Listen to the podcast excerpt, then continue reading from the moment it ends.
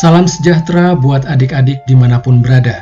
Puji Tuhan, kalian masih terus mendengarkan dan merenungkan firman Tuhan melalui podcast ini setiap hari. Seperti lagu Yesus Pokok, kita adalah carang atau ranting yang harus melekat pada pokok atau batang pohon yang adalah Tuhan Yesus saja, agar tetap hidup dan menghasilkan buah. Nah, adik-adik, kalian sudah pernah membagikan berkat melalui podcast ini kepada teman-teman kalian? Kalau sudah, teruskan adik-adik. Dengan begitu, kalian ikut melayani Tuhan dengan membagikan alias share podcast renungan ini kepada teman-teman kalian. Kalau belum, yuk kita bagikan firman Tuhan yang luar biasa ini. Baik, kali ini kita kembali mau mendengarkan dan merenungkan firman Tuhan dengan tema menyerahkan yang terbaik dengan nats Alkitab dari Yohanes 3 ayat 22 sampai 36.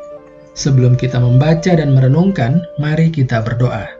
Tuhan Yesus yang baik, saat ini kami kembali membaca dan merenungkan firman-Mu. Terima kasih ya Tuhan, berbicaralah melalui firman-Mu, kami siap mendengar. Dalam namamu Yesus, amin. Yohanes 3 ayat 22 sampai 36. Kesaksian Yohanes tentang Yesus. Sesudah itu Yesus pergi dengan murid-muridnya ke tanah Yudea dan ia diam di sana bersama-sama mereka dan membaptis. Akan tetapi, Yohanes pun membaptis juga di Ainon, dekat Salim, sebab di situ banyak air dan orang-orang datang ke situ untuk dibaptis. Sebab pada waktu itu Yohanes belum dimasukkan ke dalam penjara. Maka timbullah perselisihan di antara murid-murid Yohanes dengan seorang Yahudi tentang penyucian. Lalu mereka datang kepada Yohanes dan berkata kepadanya, Rabi, orang yang bersama dengan engkau di seberang sungai Yordan dan yang tentang dia engkau telah memberi kesaksian, dia membaptis juga dan semua orang pergi kepadanya. Jawab Yohanes, tidak ada seorang pun yang dapat mengambil sesuatu bagi dirinya kalau tidak dikaruniakan kepadanya dari sorga.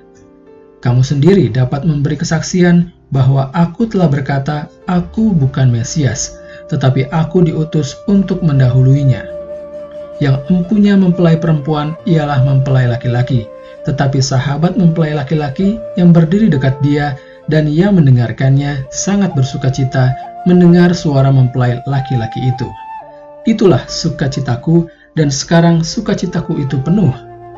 Ia harus makin besar, tetapi aku harus makin kecil.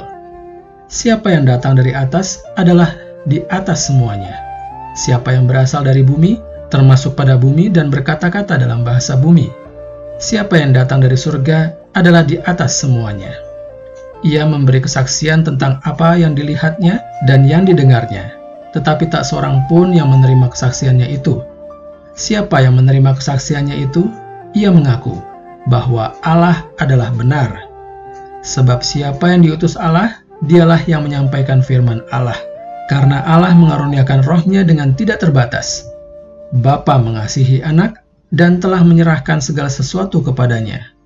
Barang siapa percaya kepada anak, ia beroleh hidup yang kekal. Tetapi barang siapa tidak taat kepada anak, ia tidak akan melihat hidup, melainkan murka Allah tetap ada di atasnya. Demikian firman Tuhan hari ini. Adik-adik bacaan kita hari ini terfokus pada ayat 29 yang berbunyi, Yang empunya mempelai perempuan ialah mempelai laki-laki, tetapi sahabat mempelai laki-laki yang berdiri dekat dia dan yang mendengarkannya sangat bersuka cita mendengar suara mempelai laki-laki itu, itulah sukacitaku, dan sekarang sukacitaku itu penuh. Adik-adik, Tenzing Norgay yang hidup pada era 1913 sampai 1986 adalah seorang pertama yang mendaki Gunung Everest. Pada pukul 11 lewat 30 menit waktu setempat pada tanggal 29 Mei 1953, Serpa Tenzing Norgay dan Edmund Hillary dari Selandia Baru melangkah ke puncak Gunung Everest, gunung tertinggi di dunia.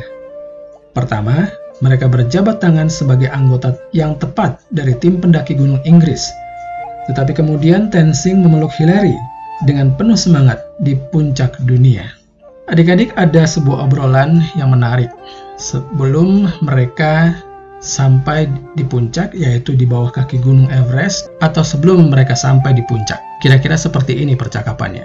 Tenzing Norgay bilang, Mari saya antar Anda menuju puncak Himalaya. Atas izin Tuhan, semoga kita bisa melakukannya. Kemudian Sir Edmund Hillary mengatakan, Terima kasih kawan, Tuhan memberkatimu. Dan mereka berjalan. Tenzing Norgay sebagai serpa membantu membawakan beban berat mereka berdua.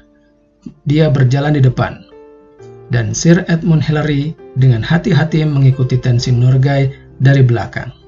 Sesaat sebelum langkah terakhir di puncak, Tenzin Norgay bilang, Silahkan melangkah duluan untuk menjadi yang pertama menaklukkan puncak Himalaya, Tuan. Sir Edmund Hillary mengatakan, Terima kasih kawan, Tuhan memberkatimu.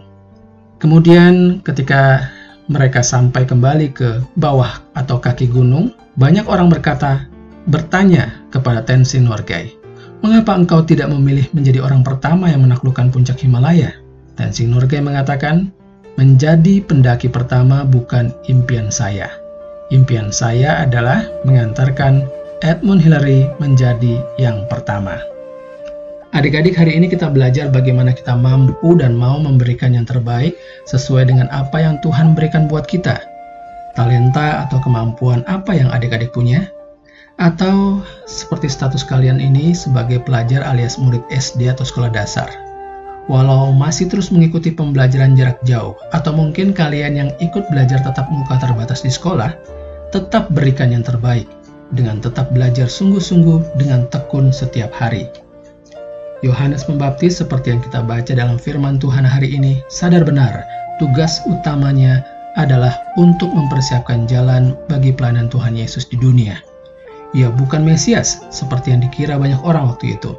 Namun, Yohanes Pembaptis menyerahkan yang terbaik untuk Tuhan dengan membawa banyak jiwa kepada Tuhan. Seperti itu juga Tenzing Norgay. Dalam cerita tadi, ia menyadari bahwa talenta dan tugas utama dia adalah sebagai Sherpa alias pendamping penuntun seorang pendaki gunung. Jadi, Tenzing Norgay tahu benar Tugas utamanya adalah mengantarkan pendaki Himalaya Edmund Hillary. Adik-adik, mari pada hari ini kita bersama-sama bertekad, aku mau memuji Tuhan dan memuliakan Tuhan dengan apa yang aku punya. Aku mau menyerahkan yang terbaik. Mari kita berdoa. Bapa di surga, tuntun kami untuk senantiasa bersedia membantu orang lain untuk mencapai cita-citanya untuk kemuliaan Tuhan.